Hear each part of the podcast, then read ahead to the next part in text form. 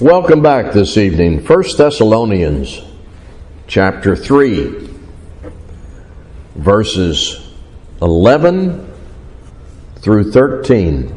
1 Thessalonians 3, 11 through 13. Paul was with Silas and Timothy when this letter was written to Christians in Thessalonica in the region called Macedonia. I believe we detect from the letter just about the time we begin to read it that Paul had a good relationship with these people. He didn't hold anything back in addressing issues. He commended them for their love for each other. And in this passage, he expresses his prayer for them. 1 Thessalonians 3 11 through 13. Now may our God and Father Himself and our Lord Jesus direct our way to you, and may the Lord make you increase and abound in love for one another and for all, as we do for you, so that He may establish your hearts blameless in holiness before our God and Father at the coming of our Lord Jesus with all his saints. So there is something here that is immediate in our minds as soon as we read the passage, and that's this God wants to hear us pray for each other. Not just about physical health, but spiritual health. God wants that. It helps us. And it certainly blesses those that we pray for. Paul is telling the Christians in Thessalonica the content of his prayers for them. And I think he knew this would encourage them, it would please God, and it would bless them in their pursuit and their intention toward spiritual growth and the eventual ultimate outcome at the coming of our Lord Jesus with his saints. And I think we know that it will encourage us to pray this way. It will encourage those we pray for. And it will contribute to our pursuit and their pursuit of spiritual growth, and God is pleased when we pray in this manner. I want to take a few minutes tonight to look at some of the parts of this passage in 1 Thessalonians 3 11 through 13. Start at the very beginning. Now may our God and Father Himself and our Lord Jesus direct our way to you the Apostle Paul, I think, probably often felt like he was spread too thin. And by that I mean he wanted to be in so many different places with so many different people to equip them in so many different ways to do the Lord's work. But you can't be in Ephesus and Corinth and Thessalonica at the same time. Paul's response to this dilemma was to tell people, even though I'm here, I'm praying for you over there.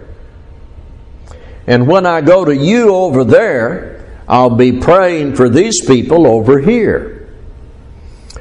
And we see the wisdom in that because we know that we can't do everything for everybody all the time 24 7. You can't do what everybody wants you to do or whatever everybody needs to have done at the same time.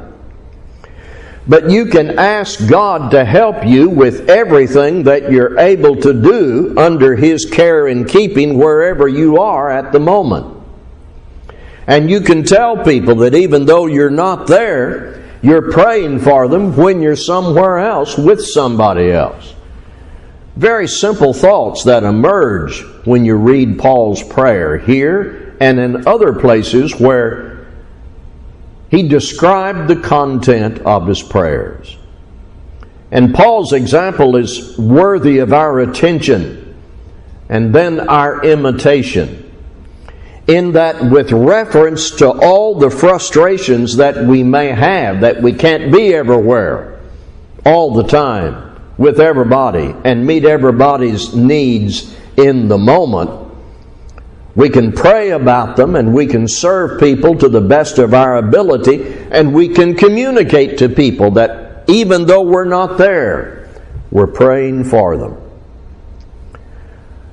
And we can speak to God about that and He will hear us about all that. And we can tell our brethren that we want to help and that we're praying for them when we're not there. This was the goodwill that prevailed between Paul and these good people in Thessalonica. It is the goodwill that should prevail among us and those that we know, even though we can't be where they are. We can send their names to God in prayer, asking Him to help us do everything within the realm of our ability and opportunity where we are to help them to His glory. Then, to add another layer to that in verse 12, and may the Lord make you increase and abound in love for one another and for all, as we do for you and here again, these are the kinds of prayers God wants to hear from us. I need to pray that my love for you will increase and abound, and you need to pray likewise for me. The Apostle Paul spoke against the devil and he exposed false doctrine and false teachers, and he affirmed vigorously the authority of Christ and he answered critics. He comforted God's people, but he also prayed that brethren would love each other and love others and increase and abound in that love.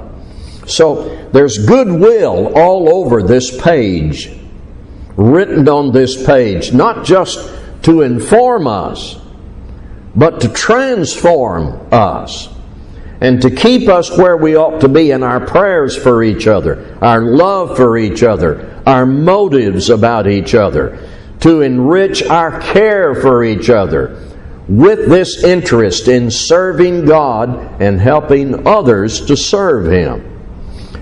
Love is a virtuous attitude that should increase and not stagnate.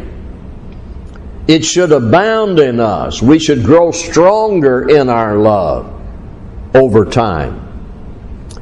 And that, that has to be intentional on our part. Love is not a standalone command separated from everything else. It is connected to everything else in the New Testament. Connected to every good quality, every good attitude, every good component and fabric of purity and righteousness that God would have us exhibit from the inside out. It will always need our attention. I'll never come to a place, you'll never come to a place where we can graduate somewhere else out of love. And if we neglect it, we drift away from its reach within us. Paul said, May the Lord make you increase and abound in your love for one another and for all, as we do for you. And then here's a place where we'll spend some more time in verse 13 so that he may establish your hearts blameless in holiness before our God and Father at the coming of our Lord Jesus with all his saints. Here's something I've picked up on through the years that I wish I had picked up on in my very early reading and study of the New Testament. There are certain words and turns of phrases that will help us see connections in the text. And in the English Standard Version, one very common phrase is two simple words so that. And in some of the other translations, it will appear this way to the end, or in order that, or in order to. And what that can be called is a purpose phrase. It is a phrase that is introductory to a purpose that is critical to that context. It introduces a purpose. I think if you have the King James, many times you'll see the phrase to the end. But in some of the more modern translations, it is so that. So here's how that helps me it helps me keep all of these things and these verses together, leading to the purpose. So here's what I want to do I want to go back and read 11 to 13 and I want to read it with emphasis on the purpose phrase. Now, may our God and Father Himself and our Lord Jesus direct our way to you. And may the Lord make you increase and abound in love for one another and for all as we do for you, so that He may establish your hearts blameless in holiness before our God and Father at the coming of our Lord Jesus Christ with all his saints. So, Paul prayed to God that he, along with Silas and Timothy, might be able to visit them.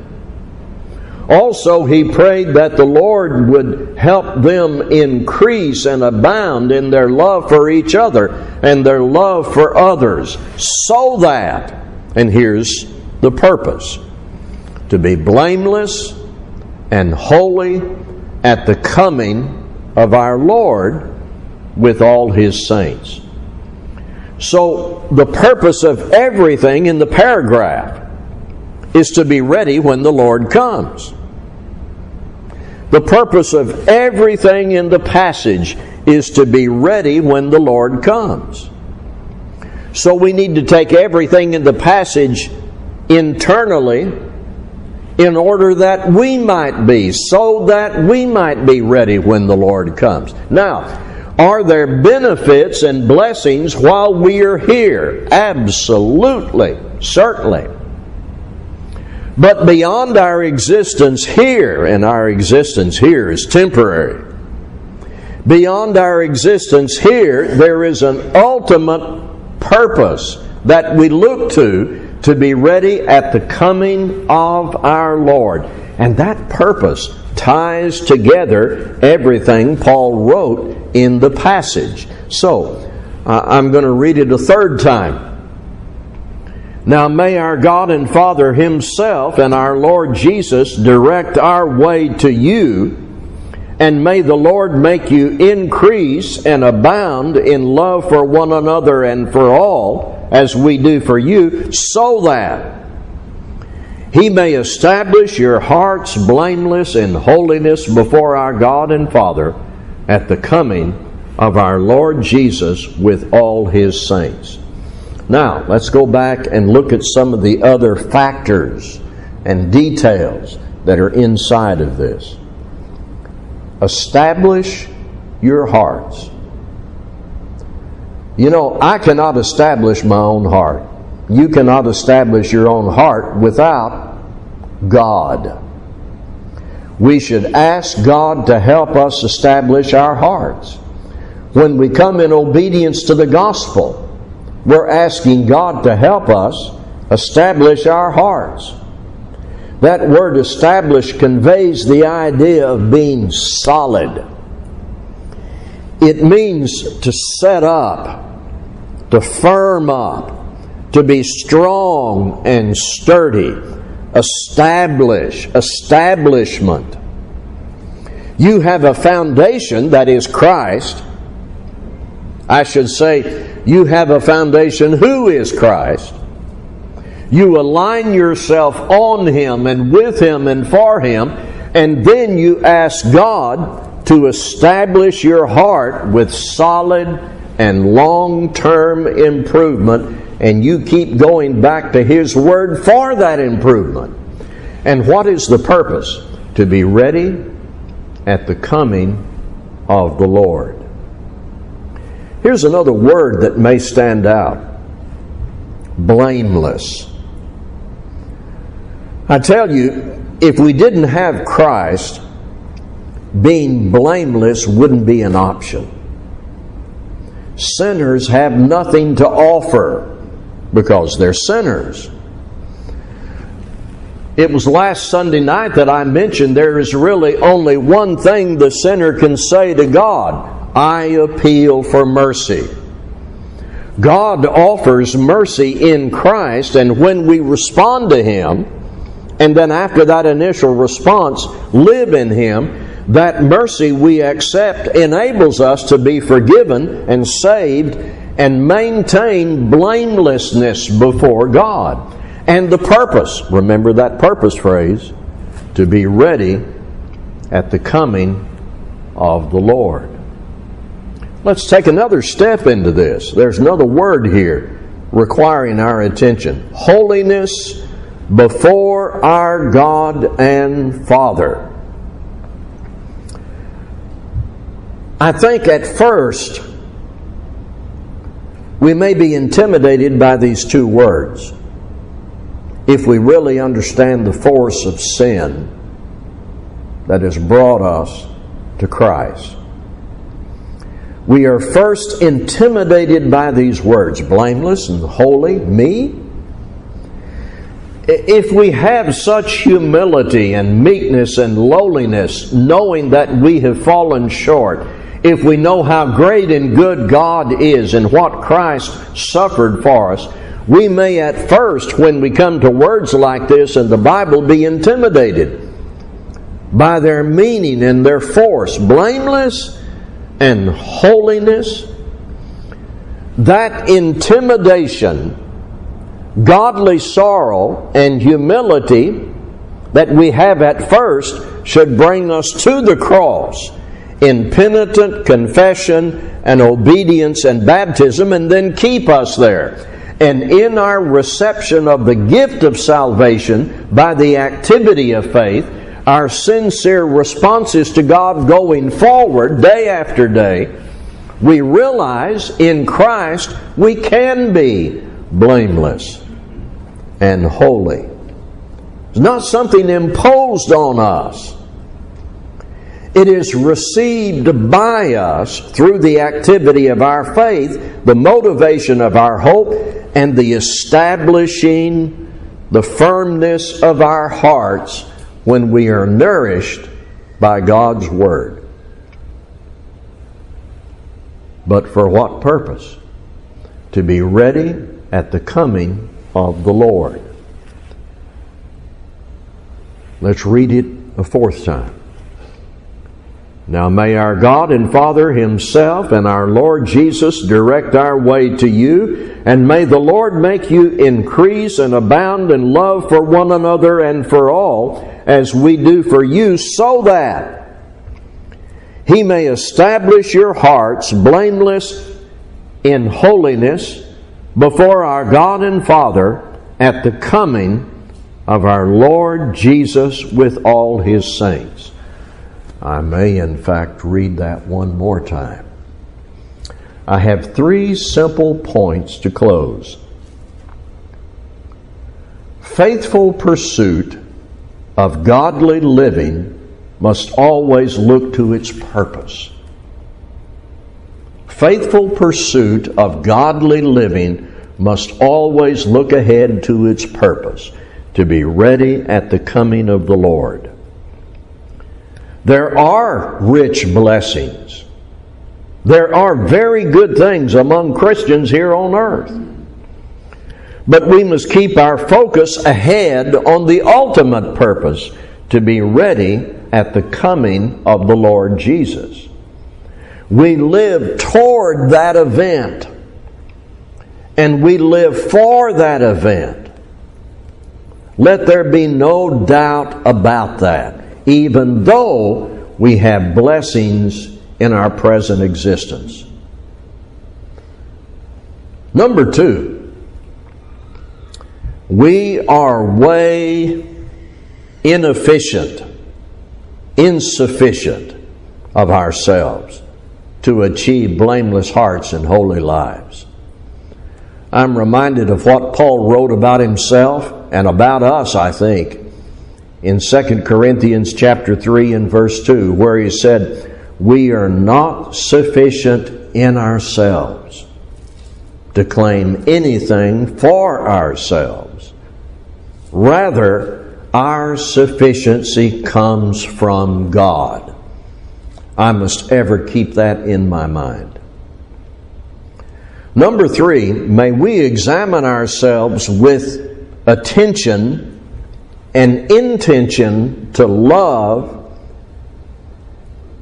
and make progress in that love, to increase and abound in that love. One of my favorite writers, a gospel preacher, Paul Earnhart, said, Loving others in a Christ like way is not ordinary. Anybody can latch hold of what's ordinary. Loving others in a Christ like way is not ordinary, and it's not meant for the faint hearted. It's made possible by the grace of God for all His children.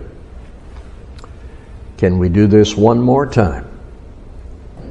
Now, may our God and Father Himself and our Lord Jesus direct our way to you and may the Lord make you increase and abound in love for one another and for all, as we do for you, so that he may establish your hearts blameless in holiness before our God and Father at the coming of our Lord Jesus with all his saints.